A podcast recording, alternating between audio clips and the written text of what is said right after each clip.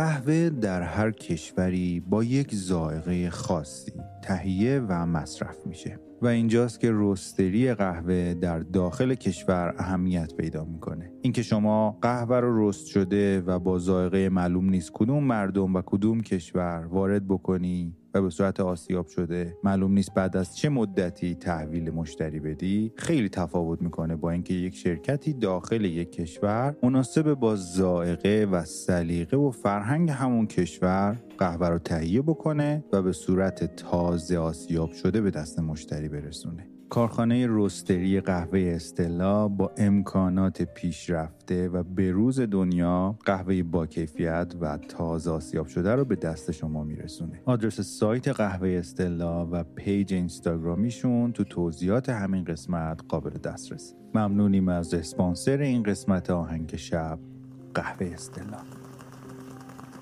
The Mocha Sound.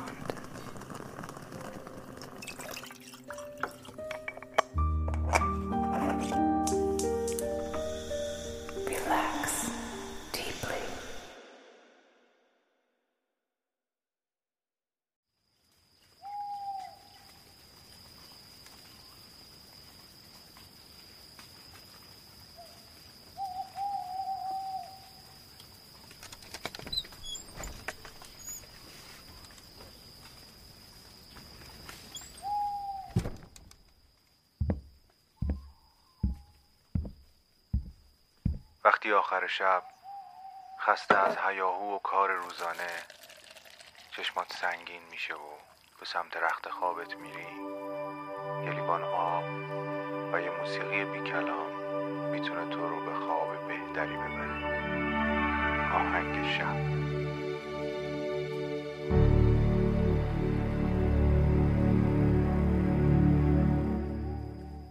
سلام، من مهدی هستم و این قسمت 5 از فصل 8 پادکست آهنگ شب، پادکستی که میتونه شب شما رو با یک موسیقی بی کلام به خوابتون وصل بکنه.